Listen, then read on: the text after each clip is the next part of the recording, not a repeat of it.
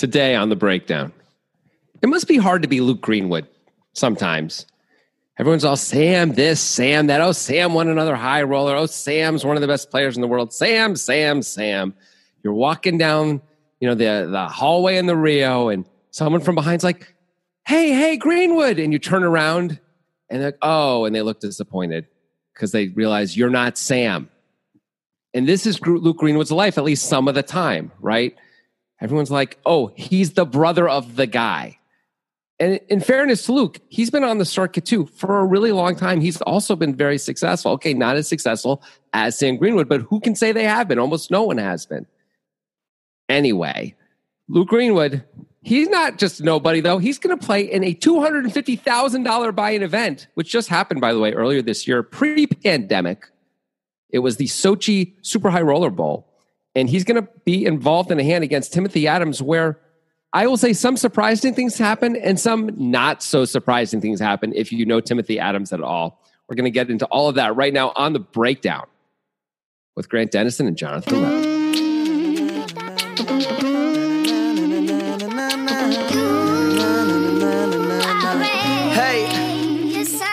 First time, no rehearsal. I say fuck second take. baby well, scratching on vinyls until You're really uh, hammering home the Luke Greenwood is not Sam Greenwood thing, huh? I mean, I got to have a new opening. I, am just looking for an angle here, bro. I mean, you want me you're to right. Say, you, want me, you want me to say, oh my God, they're playing for such big stakes. They're good players. Or you want, we just keep saying the same thing every time? Well, yeah. People like repetition. Um, but I think you got a little bit of that story that you made up wrong. I think uh, when people think he's Sam Greenwood from behind in, in the Rio and they, he turns around, they still think he's Sam Greenwood a lot of the time. Look, no, that's actually a really good point. Like they're, they're pretty similar looking. Oh, that would have been, that would have made a better opening too. People come up to him and start talking to him as if he's Sam.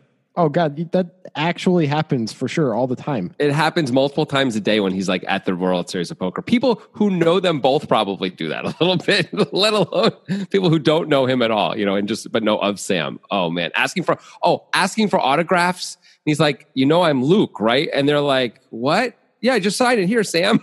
you know, and then he signs Luke Greenwood, and maybe he signs it in a way that's a little incomprehensible, so they think it's Sam, so he doesn't have to deal with it. You know, sometimes he probably writes Luke Greenwood, and they can tell, and they get upset. They're like, why the hell did you just deface my shirt, bro? You know, it, there's a whole thing going on there, man. Yes, there is a thing going on. Oh, you don't um, want you don't want to go any further with that bit? You're done with that bit? Is that what you're telling me? Uh, yeah, because I'm on to something new here. Which what is, do you want uh, to? Comparing Luke and Sam. Oh, okay. That. So Luke, Oh, uh, Luke is no no slouch. His Hendon is not bad. He's got 4.7 million in live earnings. He's 278th in the all time money list. I mean, for most people in the world, that's pretty awesome, right? You're like four million in earnings. Get the hell out of my way and lick my feet while I, whenever I say. But when you're in the Sam Greenwood, uh, when you're going to Thanksgiving at the Greenwoods, everyone's like, "Luke's the fuck up."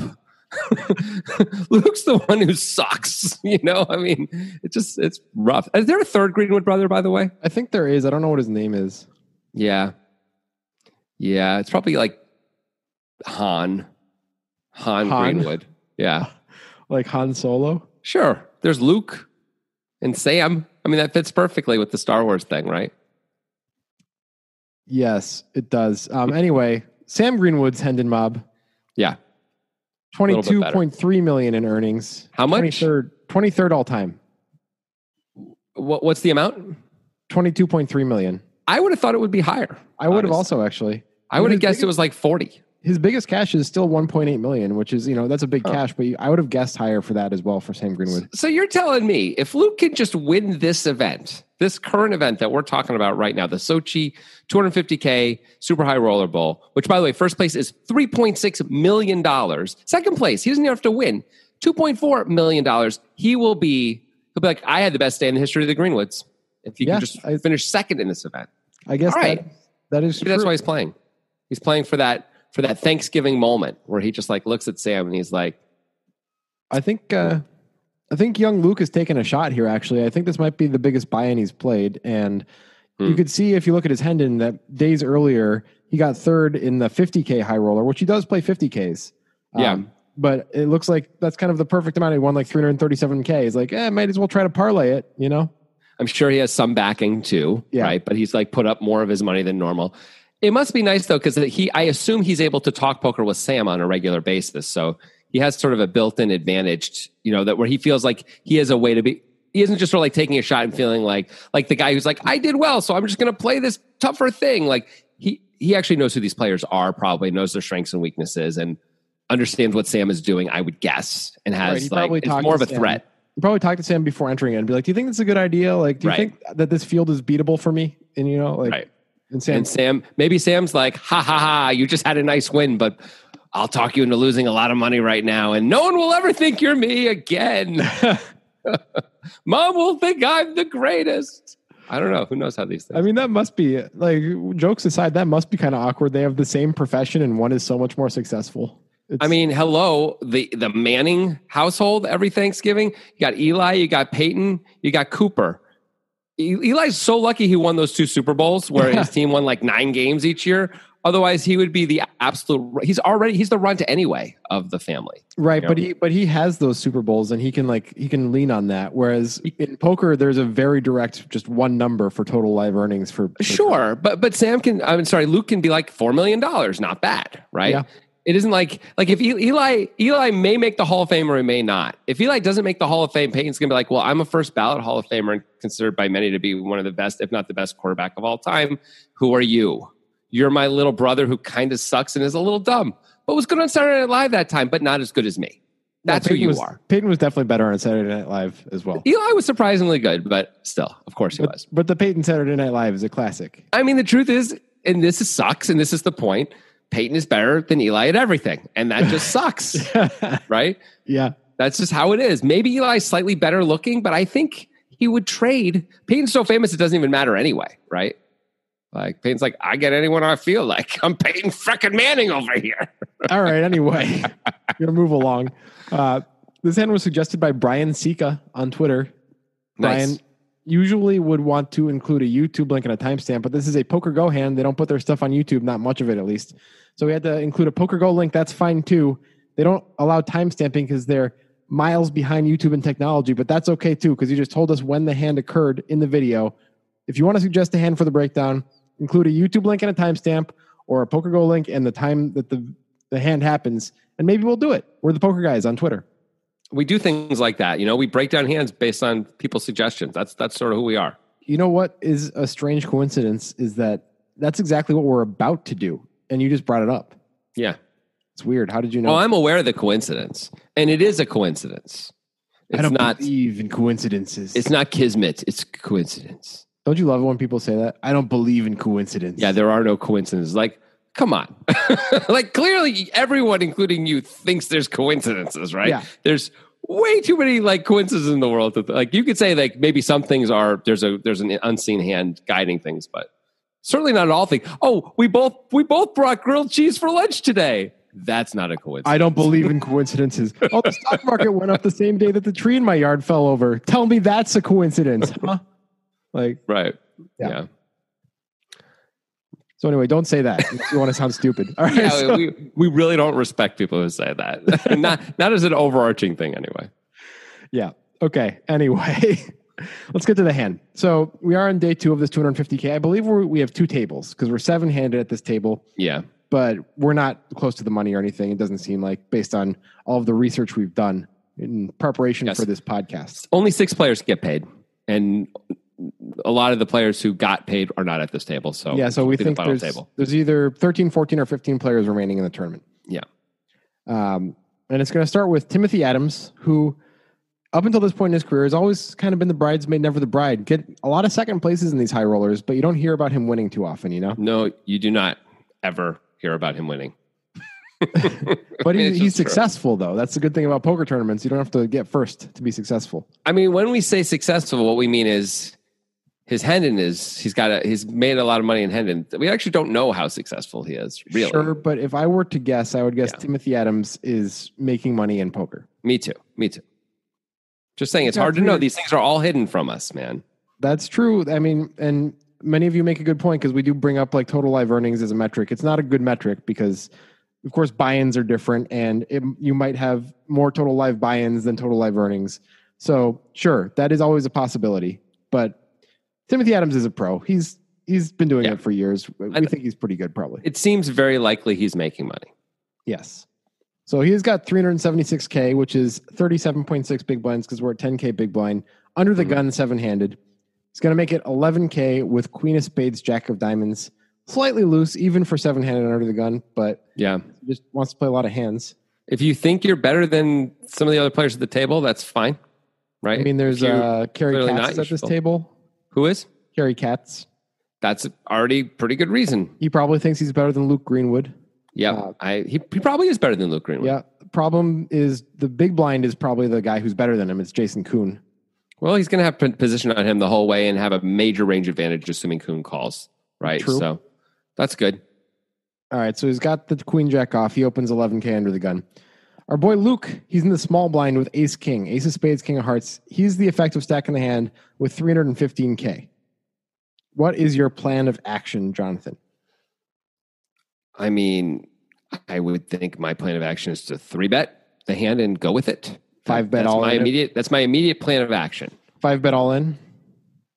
Um, well, what? How many blinds do we have here? Hold on, we have too many blinds for this. We have 60, 60 some odd blinds, right? Oh, you're right. I am. you said thirty. That threw me off. You know what? I was thinking. I I did some bad math. I was thinking it was 10k big blind. It's actually 5k big blind. Yeah, that really changes things. It Um, I does. still, I still would be three betting this though. I wouldn't really think about doing anything but three betting this. really. You wouldn't think about doing anything but three betting. Fine, I would consider not three betting it once in a very, very rarely. I would not three bet it. Almost always, I would three bet this hand in this spot. We're seven handed.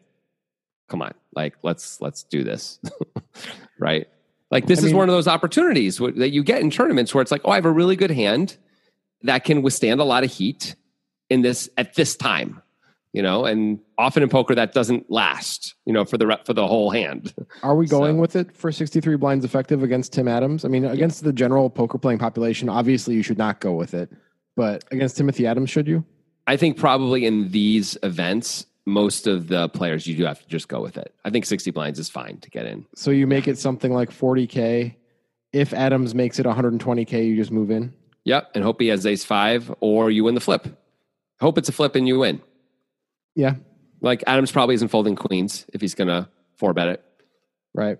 So you're just like, you know, there's an opportunity to like, you know, get a lot of chips in this tournament. That's cool.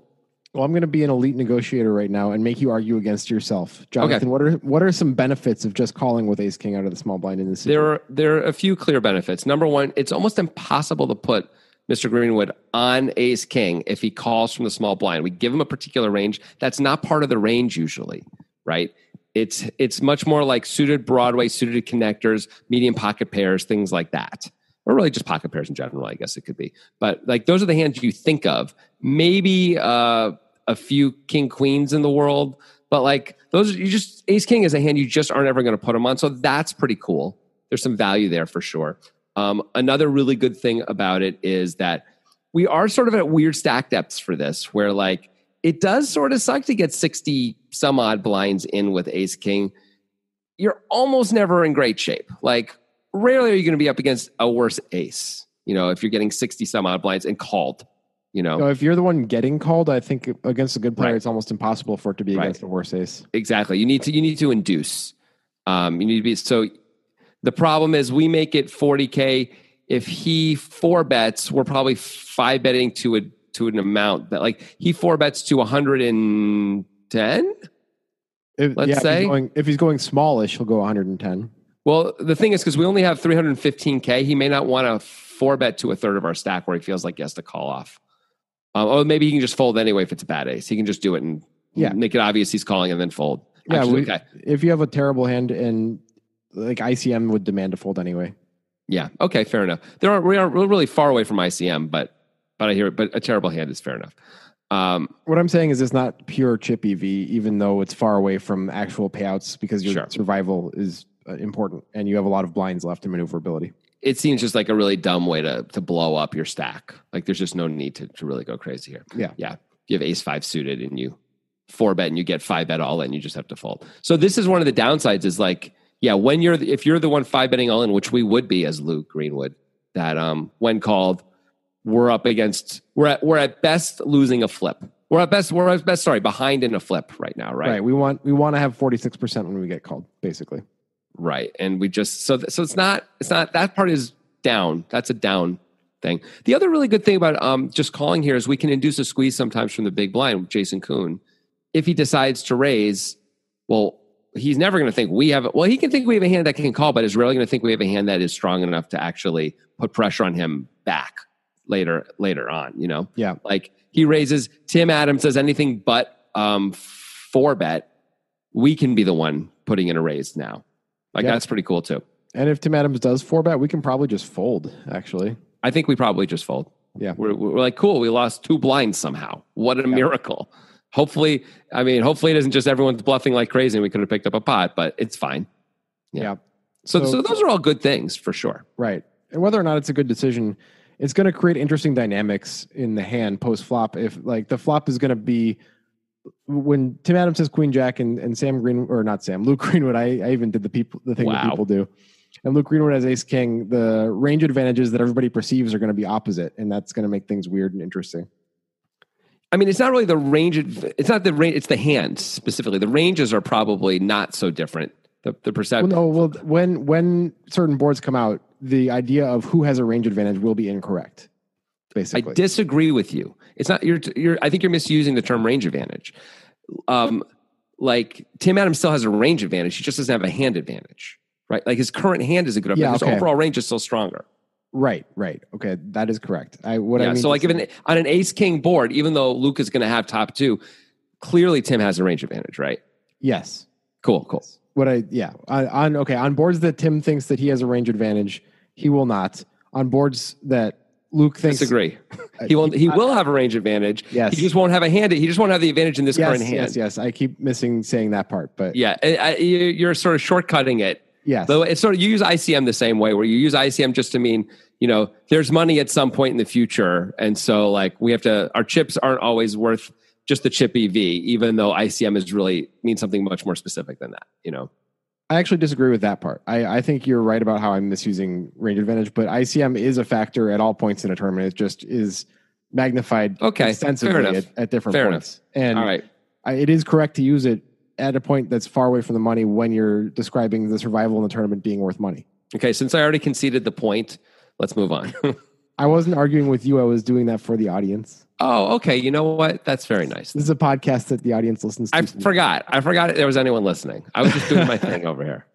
All right. Anyway, Luke Greenwood has a clear range advantage in all spots, is what I'm trying to say. no, he doesn't. no, but he has a hand you wouldn't expect. And when Tim Adams thinks that's my board, guess what? Luke Greenwood may have hit it. That is correct. I mean, that's one of the that's one of the cool things when we're talking about calling and the deception factor. This is exactly that deception factor, right? Which is sweet. That is correct. We like deception in poker. It's a game Yeah. of deception. It is. I think- deceive. I like I watched uh, another one of the Inside the Mind of a Pros, and it was Mustapha Kanit, and uh, was pretty good. Actually, wasn't as good as some of the other ones. He often contradicts himself. He'll say he's going to do one thing and then do the opposite. So it's a little weird. But one of the things he talks about is like constantly trying against the really good players. He's playing a 10K six max World Series event, so he's up against a lot of good players. Is just doing things they don't expect and can't, so that way they can never reasonably range him. So he's constantly like making weird checks that like you just wouldn't think he's going to do. Like he checks the flush on the flop, he makes the flush on the turn, he checks it again, you know, and it's like weird, weird stuff. He's keeping the pot way smaller than you'd expect. He's th- there are three or four ways he's still doing this, and uh, there's something like really interesting about that. So that way, it just you just never know what to do with him because he's just not predictable and he's not easy to read. And there's some that's this is a little bit of that by calling here in the small blind with Ace King. So some so that's something like not the same, but akin to the Jesse Sylvia final table strategy that Vanessa Selbst made for him to like do the opposite of what your people think you're supposed to do on each board. I think so. I think that was probably some of the beginnings of like this thing where the good players are trying to just do stuff that confuses the other good players, which is really what you're supposed to do, right? Yeah. Speaking of players who do that, maybe Luke is learning from Sam in that way because there is that hand with Sam and Stephen Chidwick where Sam calls with the nut flush draw on the turn where you're never supposed to call mathematically, but he like wants to be able to show up with that hand in his range. Yeah. Right. And also he knows that like if if the flush were to come in, he's getting all the rest of the chips because Chidwick's always going to rep it if Chidwick doesn't have anything anyway. Like if Right. if Chidwick's bluffing, yeah. So, I mean, we're giving Luke a lot of credit for deception here when, like, it's not so crazy on unstandard to flat ace king out of the small blind at these stack depths when under the gun opens. It's not insane at all. it's not insane. You usually would expect um, it to be not the small blind and more someone in position though. Like Right. out of position, you're going to expect to see a three bet more of the time, I would think. And usually you're going to see a three bet anyway with ace king seven handed, just period. Right. And here's another problem with just flatting here is the best player at the table is in the big blind, Jason Koon. Yeah. Probably the best player at the table. And he's got 10 3 of hearts, of course, would fold if Luke had three bet, but now is forced to call for 6K more. He's got 444K in front of him. I mean, that's a major downside. There are other downsides. That is a massive one, though, for sure. Yeah. Now you're up against probably the two best players at the table. And We're going to be out of position the of whole position hand to both of them. Yeah. It's going to be hard. Yeah. It's rough. And yeah, like this is one of the spots where like I would want to uh, lower the stack to pot ratio so the decisions are easier. The decisions are harder now, and we're out of position against, as you said, the two best players at the table. That all sucks. That's why Well- three betting just seems like why you'd almost always want to do it in this spot. Well, there's also the out of getting a flop where it's really easy to make decisions. That would be nice. Yes, there. I mean, we're often going to get pretty straightforward flops with this hand. Well- that is true. Luke's going to get a nice easy flop for his hand. Oh, okay. 38K in the pot. Luke with ace king. The flop is ace of diamonds, nine of diamonds, five of hearts. That's kind of exactly what you're looking for. Yeah.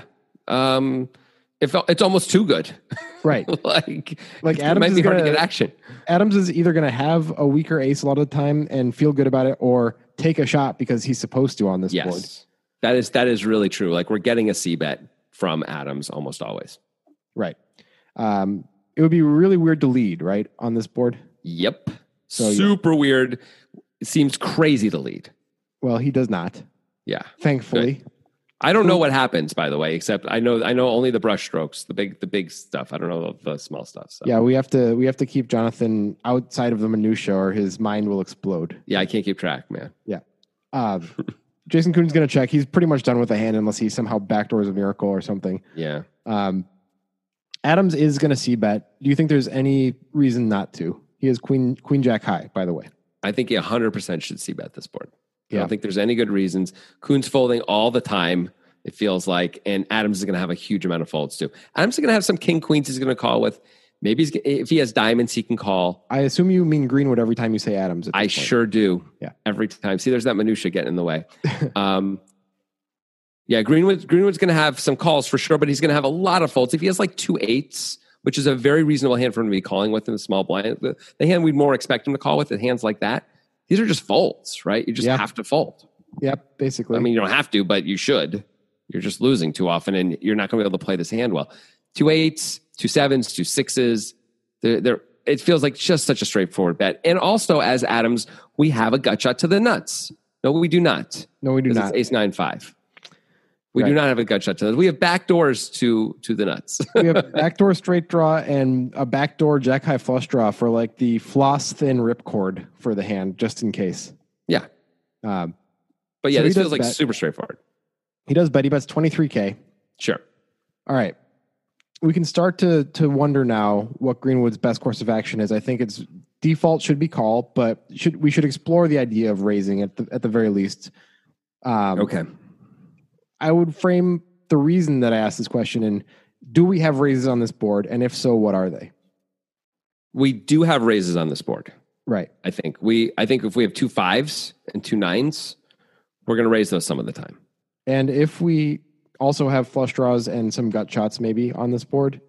The the the most obvious uh, flush draws that we could be raising are the five X of diamonds and like the six seven of diamonds, the seven six of diamonds, and the uh, mate seven eight of diamonds. I guess right. Those are like the three most clear raises yeah. as as that are not made hands. And you think we're just calling with all other diamond draws? I mean, pr- we're probably not raising the five X of diamonds, right? No. What about the king 10 of diamonds? Uh, how much did he bet on the flop? Twenty three k. Yeah.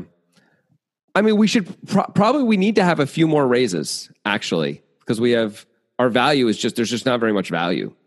Right. That's why that's why I'm asking the question, should we consider raising ace king, a hand that is of high value on this board, one you wouldn't even expect us to show up with too often. If we're gonna if we're gonna have raises at all, I feel like maybe we should be considering including this hand. Um, I think we should consider it. The problem is, I think we need more bluffs. We have to have more bluffs than what we just enumerated to be able to raise ace king. Well, we could we could raise all of the diamond draws that we show up with here. That's probably too many. So that's good. Yeah, we can, we can figure out some amount of diamond draws though. Yeah. Um, there's pretty much no straight draws for us to do. Yeah, that's that's kind of it, really, right? We could have Nothing like else. our our most pure like worst hand bluffs be like the six, seven, and seven, eight of hearts. Those can be. Yes, Our big those are bluffs? okay. Yes, there's a so the we could we could raise the gut shots that are that are misses for diamonds also. That- That are sorry that are su- the suited non diamond gutters. well, I was thinking just the hearts because they have the backdoor flush draw as like the extra. Oh, that's nice. That's Added- better. Yeah, that's Yeah. better.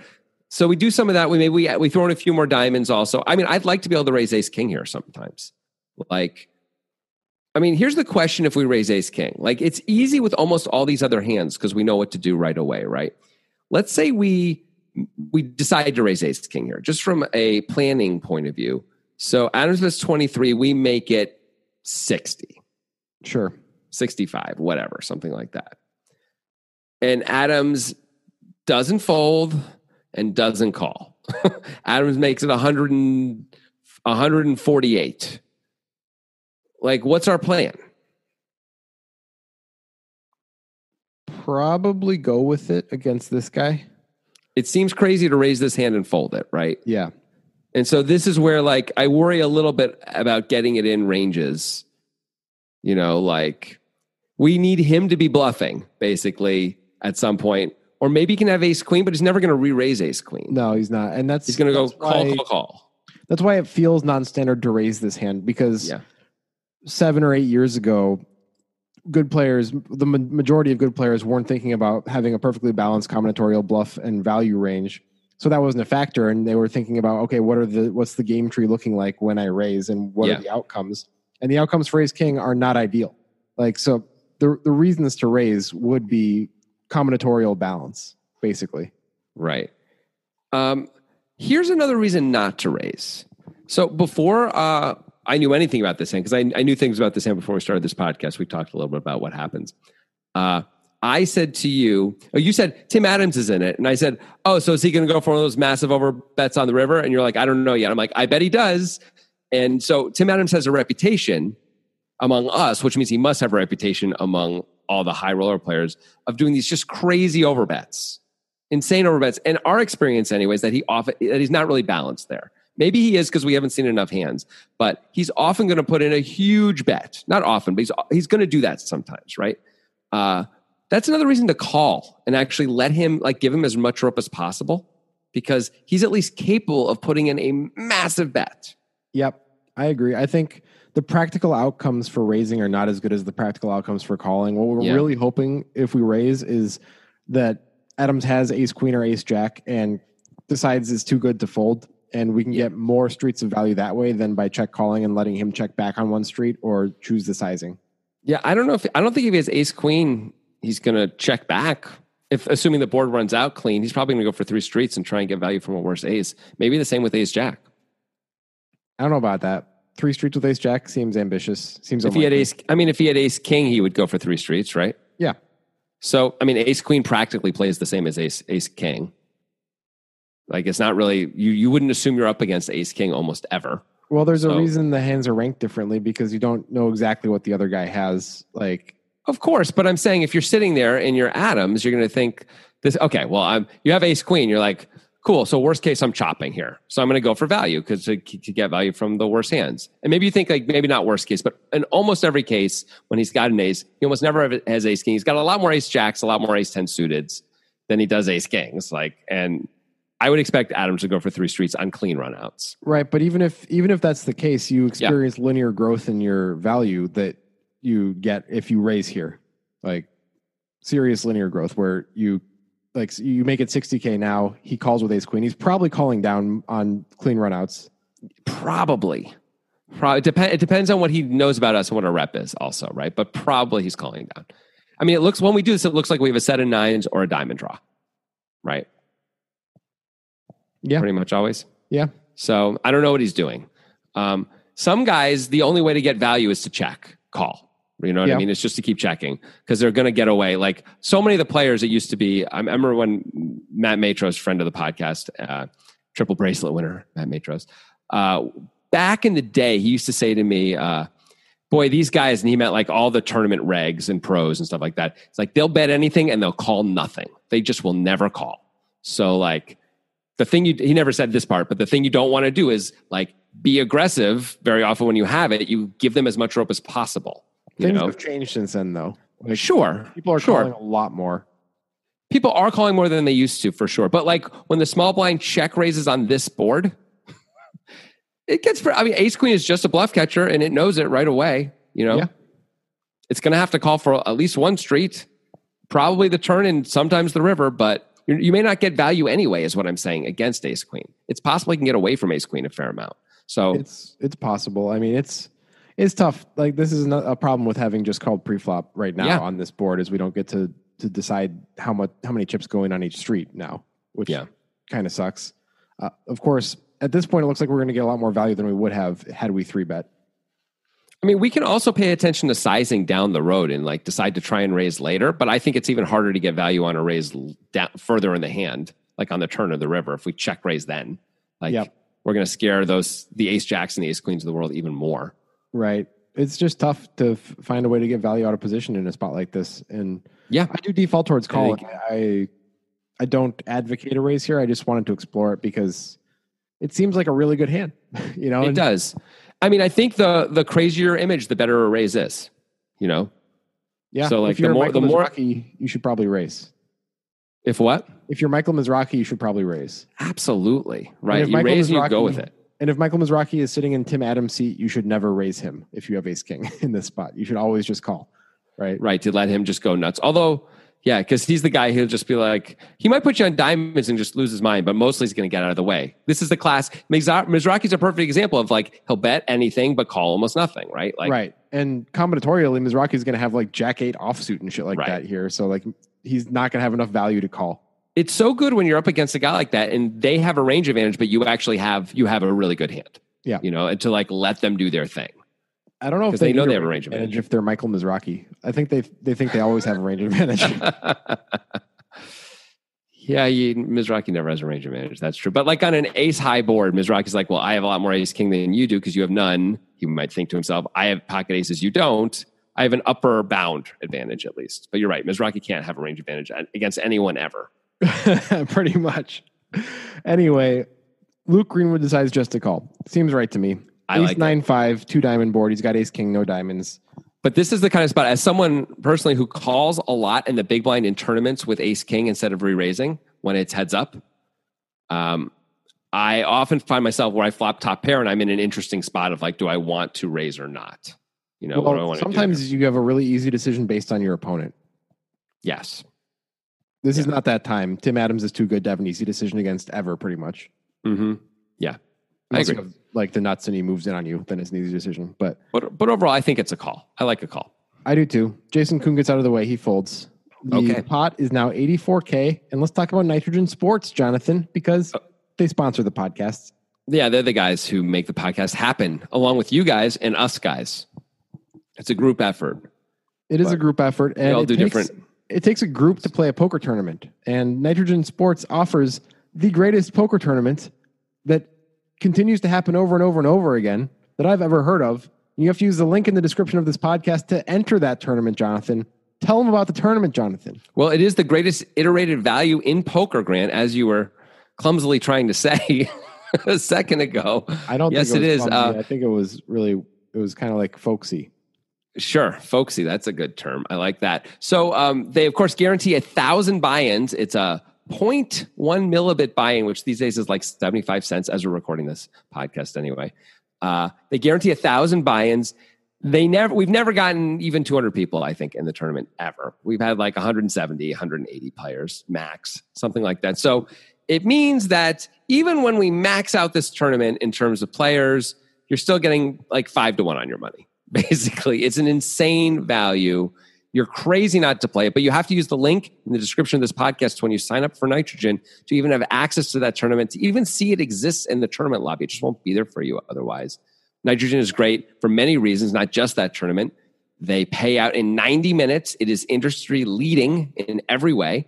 They um, they have sports betting. They've got casino games. They're rock solid. They've been around for years. Nothing to worry about there. They Yeah. rock. Get on there. Use the link. Okay. I'm sure Timothy Adams and Luke Greenwood did, and they're heading to the turn with the pot of 84k. Adams sitting there with Queen Jack high with the Jack of Diamonds for the backdoor flush draw on the Ace of Diamonds, Nine of Diamonds, Five of Hearts board. Greenwood has the under-repped Ace King with no diamond. So if you're Adams, you're thinking something like, okay, what are the cards I'm continuing on on the turn, right? Well, a lot of cards, I think. Yeah.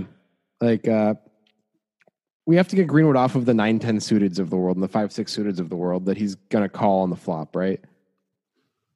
Um, sure, but are we going to do it with no equity? That's my question.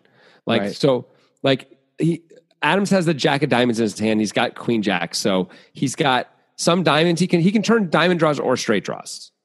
Right. I think So- he should. Let's let's talk about the cards he Yeah. should not bet on. I don't think he should Good. bet on any board pairing card. Right. That seems reasonable to me. I don't think he should bet on any seven through Jack. Basically, Okay. I think that those are two pair makers for Greenwood and sometimes straight makers. Mm-hmm. Um, but other than that, I think you can bet most cards. Like I think You he want to bet. bet a you want him to bet a queen? no, not a queen. Yeah, I don't think you should bet a queen either. I think he. I think he can bet the deuce of spades though. I think he can bet innocuous cards like Hmm. that. Like soup, yeah, it's- just try and put pressure. Yeah. Just based 'cause on he's the got position, the range advantage. the range advantage. Yeah. Yeah. Yeah. The positions. So, yeah. So I think you can bet a lot of cards, but there are cards you shouldn't. What do you think? Do you agree with my general assessment there? I would be more apt to give up on more cards than you would here, and I and I so my I would think I'd only want to be betting turns where I pick up some kind of equity because there. While Greenwood definitely has some hands we can get him off of, he also has some hands he's going to probably hold on for a while with, i.e., aces, and so it'd be nice to like. If, if we're betting all the innocuous cards every time against these kinds of players, I just worry that they're gonna we're gonna have too many bluffs. Um, It's interesting. We're, like this. we're approaching it from such different angles because yeah, I'm trying to figure out cards where Greenwood is less likely to continue calling, and you're trying to figure out cards where you build equity, which are both valid things to be doing, but Yeah. they contradict each other here because you want to bet tens and eights in hands like and cards like that, and I really don't want to bet those cards. Yeah, that's an interesting point. That's an interesting point. Um, but yeah, I think that that's right. We're coming from different places. I uh, I, I feel like we want to have some kind of something going on besides just it's a it's a card that doesn't change anything. You know, it's the deuce of spades. Uh, I'd be concerned about that. That uh, like because it's a card that doesn't change anything, maybe Luke's gonna call. He's gonna keep calling a lot. I mean, we are under the gun. That's good. I mean, it, like good players like Luke Greenwood are gonna have card like not changing anything is not a, a reason that good players use to continue calling. Like it's it, maybe it helps them continue calling in some spots, but they won't say that categorically means I'm going to continue calling. Of course it doesn't. But any kind of reasonable player in this spot is going to call with 70% of the hands he called with on the flop, give or take, right?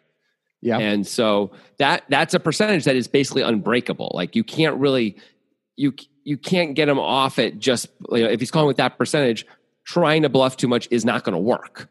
And so like just picking cards randomly often isn't good enough. Randomly is not fair. You, you're not talking about picking them randomly, but that's often that's often not enough. And I, I just worry that then we're going to just be over bluffing. Although if you're not if you're not picking cards that you're maybe maybe it's okay if you're picking the deuce of spades instead of like the 10 of X, Yeah. right?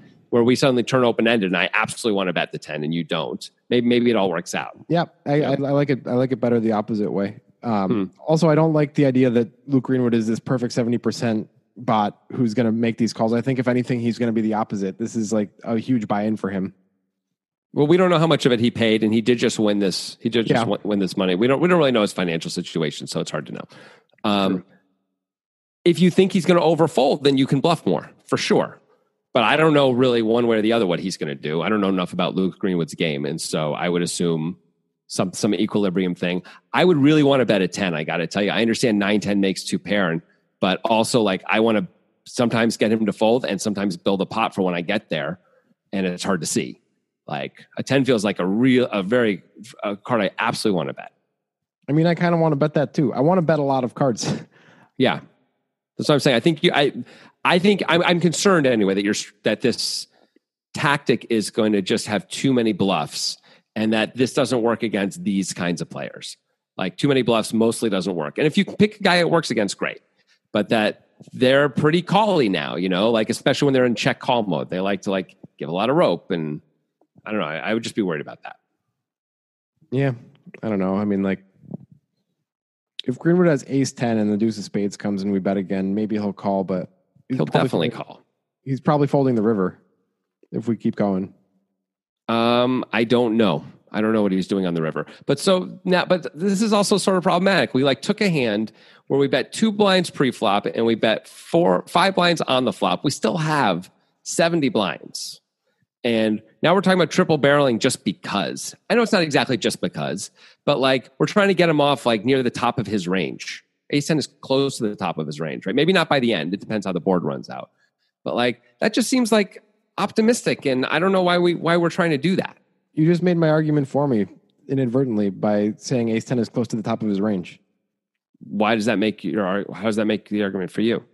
because we're not saying he has ace 10 we're talking about his range and what we can get him to fold and if ace 10 is close to the top of his range his range is pretty weak and we can get him to fold more frequently i disagree he knows his range he knows what his range is he's going to call with with the right percentage of it ace 10 is like never going to fold i think because it's near the top of his range you're talking about trying to target a hand that i think you have no chance of folding is my point well, like, i don't think he's going to fold out that hand that might be the bottom of Greenwood's range. He has ace king. Maybe I know. As it turns out, it turns out he's stronger than that. So this is really not going to work now. But fair enough.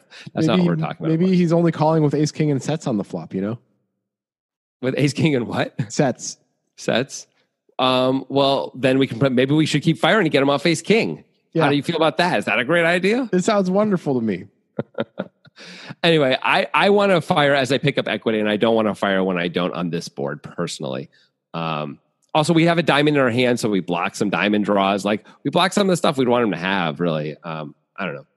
Well, not anymore because it is the three of diamonds on the turn. So we did pick up equity, and now we block something that we don't want him to have.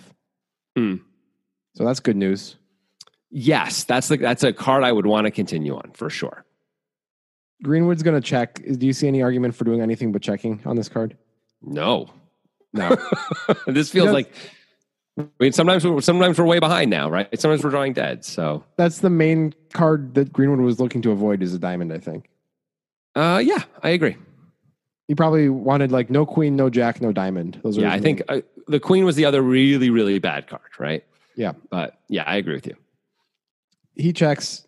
So Adams is going to keep betting now, but he's going to go pretty small. It's interesting. It's like he thinks Greenwood has a lot of folds here because he bets 29k into 84k. That is interesting. I wonder if he's trying to set up a classic Timothy Adams overbet shove on the river because we know he loves to do that. And this is like if he bets too much, then he may feel like he's going to price in the you know the the aces of the mid aces of the world by betting 29k. He can shove and get him off. Maybe he can fold out some of those aces later on. Also, depending on how the board runs out, of course. Maybe maybe Adams is also thinking something along the lines of on this card the 9 10, 9 8, 9 7 suited type hands, pocket tens if it's there, 5 6 suited, 5 4 suited. They're all going to feel compelled to fold, even though yeah. it's such a small bet. I think you're right. I mean, yeah. I think that that's that's correct. Like it's such a it's such a game changing card in some ways that if Adams has a flush, he often wouldn't bet that big, right? He doesn't need to yet. Yeah. He could bet. Uh, he might bet bigger than this to try and set up an easier shove on the river to get called. That's the only thing. He might like I would size it up more than this personally, because so I can make so when I shove the river, it's a pot size bet. We can do that without it being an awkward size right now. I'm a little surprised he doesn't for that reason, but we know he doesn't like to make pot size bets. He likes to make two X pot size bets and things like that on the river. So he does. It just brings him all the joy. Yeah. So so in some ways, as Luke Greenwood here, whether we know it or not, like well, we know the plan is coming to fruition. We just don't know if it's going well. yeah. But like Adams bet again. He's probably going to bet this card anytime he has a diamond in his hand. He can have two diamonds, sure.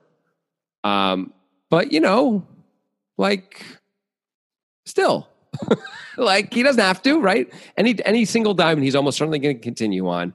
He might continue with just ace queen, no diamond sometimes to charge aces when he bets this small specifically. You know, like it's not so bad. Yeah, I mean, we have to call with this hand with queen. Hundred percent, we have to call. and that is what Greenwood does. Yeah. Pot's 142k now. The river Yeah. is the king of clubs. I mean, this is this is easy. I mean, what a great card. It doesn't really change anything for Greenwood unless Adams had ace nine or ace five suited, I guess. Yeah, which, is- he could have had. right, but they are unlikely holdings. Agreed. There aren't really any other two pair combos, huh? Maybe five three suited once in a blue moon, ace three suited once in a while. There's just not much there. No, Yeah. doesn't feel like it. So it's really it doesn't really in practice change things very frequently. It just you know vaults you up a little higher in your distribution, just a little bit though.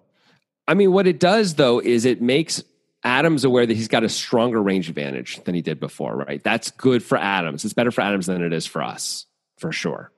Right? I mean, I guess now that now if Adams had ace king, he would beat any two pairs that Luke Greenwood would have played this way, which doesn't feel like really there's any. Like, what are they? Um, the best I can come up with is like yeah, the ace five suited of the world that he decided to come. There's there's really not. It's really not a two pair situation. Yeah, I and agree. you wouldn't really expect Adams to bet two kings on the flop and the turn that frequently. he bets so small on the turn. Maybe he can have two kings with the king of diamonds. Maybe. Maybe, maybe. I wouldn't expect it, but it's not impossible, right? Where he's like Yeah. trying to control the size of the pot right now, so he has an easy check back on the river when called without having to call a bigger bet. And if the diamond comes, he gets to bet big, something like that. It's not Maybe. impossible. I guess that that could be it. Anyway, Greenwood's going to check. Do you find an argument for leading here, like bet folding? Not against this opponent. No way. This opponent is bluffy and bets huge. So and and thinks he has a range advantage and does have a range advantage, in fact, over us. Like I don't know why. And and if he has dimes, like if we bet, we may take away his ability to bluff. And or he may bluff it. If we're bet folding a hand this good, it, it the whole thing seems like the wrong opponent to do against. Like I want to do it against the guy who's face up and is never bluffing here. Then I can bet fold comfortably or almost never bluffing. I agree. So it feels like a yeah, super straightforward check. And I'm checking, hoping he makes some crazy bet. Personally, that's what I'm going to do, and then and then hope I win. Hope he doesn't have kings or aces or nines or fives or diamonds. You know, like whatever. That's well, it. that's what happens. We got Yeah. check. We got Adams moving in for 254k effective. Because And that's what he does. That's it's like if we were to like stab Timothy Adams and he bled, and then we like got all the best scientists in the world to check his DNA. His like his DNA would be shoved would be overbet shoving on other DNA. I mean, that's that's every part about him is made up with this. Like I am going to put in a massive bet at some point. Like every time we see him, that's all he does. there's a lot crazy. easier and less violent ways to get blood than stabbing him. I mean, ultimately, you do have to stab someone. okay, right? but you you meant it in like the like we're stabbing him in an alley type of way. Not I mean, like- that is really not true at all. I meant in a scientific setting. Setting, just you would still stab him though, and it would be sort of against his will, but but not in an alley. That would it would be you know clean. Everyone would be wearing masks and gloves, yeah, but except that's for just 'cause of the Timothy Adams. That would scare him more, by the way. if everyone was wearing masks and gloves, you know. Anyway, Anyway, Greenwood. So so the, this is this is a big bet with the pot being 142k. Adams moves in for 254k. All right, first question: Is Greenwood ever beating value? great question. The board is ace nine five two diamonds, three of diamonds on the turn, king on the river. Greenwood has ace king no diamond. it seems hard to believe that Adams would shove 254k with ace nine suited. Yeah, here. I mean, maybe he would or ace nine. It seems it seems like I wouldn't count on that anyway. Maybe he's got that play in him because he thinks like, well, you don't have ace king and you don't have diamonds and blah blah blah, and I'm going to do this. But it seems like very unlikely he would bet this much. So I'm going to say no. We can't beat value. I think that's right. Okay, Yeah, so then what is the value? the value is mostly diamonds. I think. I don't. I don't know. Are um are sets going to shove here I think sets have to shove here if you're Timothy Adams. to get called by what? to get called by like you know a hero, ace queen, ace jack. Yeah. Maybe. I'm a little worried that Greenwood maybe has some some diamonds in him where he's just calling and playing it passively the whole way. He did I mean the thing is we bet so small on the turn that we maybe we think like he's going to raise some of his diamonds when we bet small on the turn there. Yeah. I don't know. Because he's afraid like because it looks like we're checking back two kings on the river sometimes or something. I would be inclined to raise diamonds on the turn, Yeah. especially if it wasn't a nut flush. especially when you're out of position. Like Yeah. it makes so so maybe you think like you can't really have diamonds. Um, so if we're gonna shove two fives and we're gonna shove pocket threes, right? Because Yeah. we're the, we're the guys who can we can have pocket threes here and play it just like this up. We the could, yeah. Um, are we shoving ace king? Because ace king is one one pip down from pocket threes. I think, so. we- I think so. Okay, then we can shove ace nine because we don't really think ace king and ace nine practically should play the same. They don't in this case, but you figure he almost never has ace king, right? Ace nine should be shovable too if we can shove ace king. I think ace nine may be the bottom of it, but I think actually we, we can shove ace ace nine then Maybe so. if we're trying to get heroed. Maybe so. From Greenwood's perspective, that's two combos though. Yes. Well, it doesn't have to be suited. It does. He opened under the gun. He opened queen jack off under the gun. It doesn't have to be off, suited. Queen jack off plays better at this stack depth than ace nine off for sure. It does, but Queen Jack, but Ace Nine has got the better blocker in it. I mean, I don't know what Tim Adams is doing exactly, and I'm surprised he opened Queen Jack off. Also, I'm not ready to say for sure he doesn't have Ace Nine here. I feel I feel like uh, there's a big gap between the likelihood of of opening those hands in the in this position by a good player. I don't care. I don't know. I don't know if that's the case. I mean, I really wouldn't have expected Queen Jack off, especially with Koon in the big blind. So I don't know what what his standards are here, but either way, there's some there's some amount of combos of it, right? So it's I'm saying it's at least possible. Still, it wouldn't be the math. Eh, even if it was in the value, it would be the smallest part of the value by a lot. All right, so, So, we can basically only beat a bluff. What about flushes? How many flushes do you think Adams can have? Uh, well, let's take a look at the board. So he can have King X of diamonds. Probably down to King ten only, right? Yes. He can have Queen X of diamonds, but only down to Queen 10. He can have Yeah. Jack 10 of diamonds. He can have other suited connector diamonds, though, for sure. Six, Right. seven, seven, eight, Yep. six, I eight, maybe. I don't think he's opening 6 8 suited under the gun. I don't think so, but we don't know. We don't know. I would I would be more inclined to eliminate. That's probably it, right? So maybe it's something like seven combos of diamonds. Yeah, seven to eight. Maybe it's a little bit more. Maybe it's eight or nine, ten Yeah. at most, something like that. Yeah, and Okay. then so the bluffs. If we're gonna decide his bluffs the way that you were deciding what he's continuing on the turn, Yeah. it would be anything with one diamond in it that doesn't have an ace, right? And probably doesn't have a king either. Right. Although the king might decide it's not good enough and, and go for it. the king might decide to get him off the weak ace. Um, Do, do we know? might, but he's it might not. Do we know What'd he's opening queen jack off? Like, I wonder if we know he's opening queen jack off as Luke. I would assume Luke knows things like that. He, I assume he's talking to Sam about it. I assume he's paying attention. I don't really know. Let's Do- pretend we know. Do we think this is the bottom of the unsuited connectors? Like, is he opening jack ten off? Got me, man. I, mean, I would guess no. I would guess no, right? right, but if we saw king queen suited here instead, we would say, well, obviously it doesn't have queen jack off. We don't think it's queen jack off, right? We would- we So would it's probably hard to that. know. Yeah, so so it's a little hard to know where the line is. But I would I agree with you. My inclination is to say he doesn't have jack ten off here, but I don't know.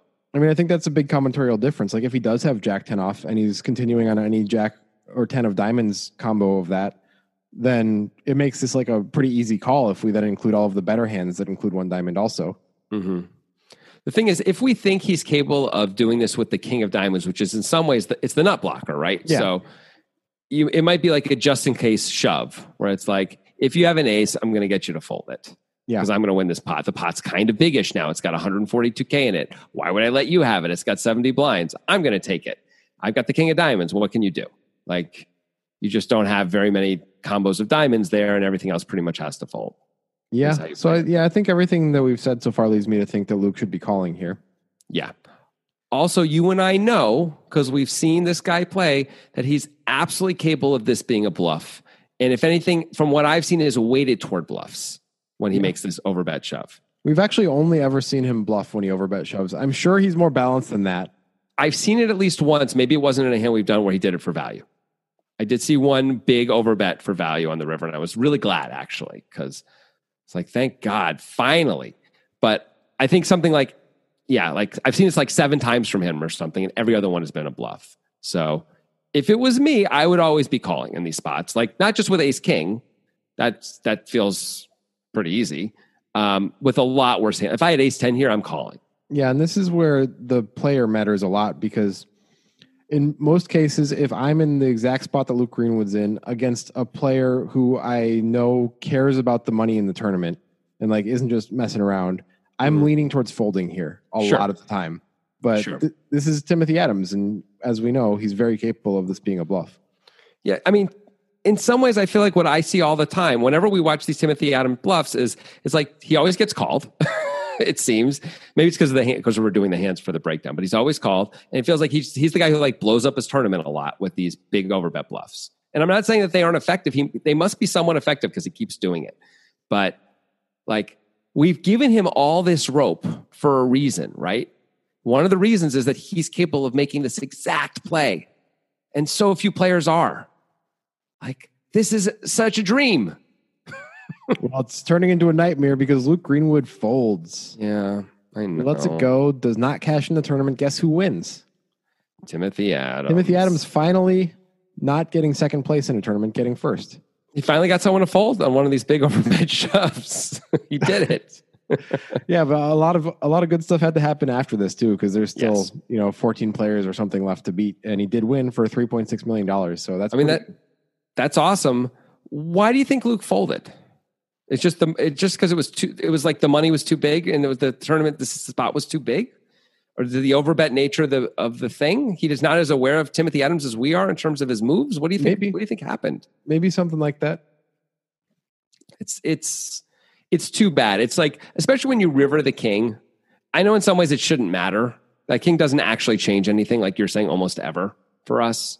Like now we're beating ace nine, and that's like the only hand for value that'll shove. But we also, I mean, we move up in our uh in our distribution a bit, right? Yeah, It's not so bad. Maybe we're concerned that we're just like chopping or losing too often, but I just I just think against him Adams, we're just not. We're just we're just we just have to call. well, it's a good thing for Tim that he got that through because that's a 3.6 million dollar difference most of the time. He didn't start with that many more chips than Greenwood. He started with like 60k more than Greenwood. He would have had. He's gonna, he would have been down to 12 blinds. If, and I got to believe like so many players at the, in this tournament are going to make that call with ace king against Tim Adams Yeah. too. Like Tim Adams is really lucky that he was up against Luke Greenwood there. that's one of the biggest hands of Tim Adams' career right there. Yeah, he's got to look at that when he watches it on TV or I'm just be like, I don't even know, man. That's crazy that that worked. Yeah, It's ridiculous. And how happy am I that that worked? That's He's like. I was trying to get him to fold like ace seven suited, you know, ace eight suited over here. Like, Yeah. what the hell? Top two? Yeah. Well, sometimes you live a charmed day or two. And Yeah, Tim Adams lived a charmed doubt. couple days there. Yeah. I would Good say most of the tournaments that I've won, the bigger tournaments anyway, where it's like, you know, a few hundred people at least, like someone's made a, a kind of an absurd fold to me at some, somewhere along the way. Music is my sunlight, and all I need is one mic. And I can show every single MC how it's done right. Every time I come by, I'm bound to leave them tongue tied. I'm sipping on liquor, a quitter is what I'm not. We got one life, and I took a minor break, but I'm back to claim the throne. And gonna be traveling the globe, and still have time to make it.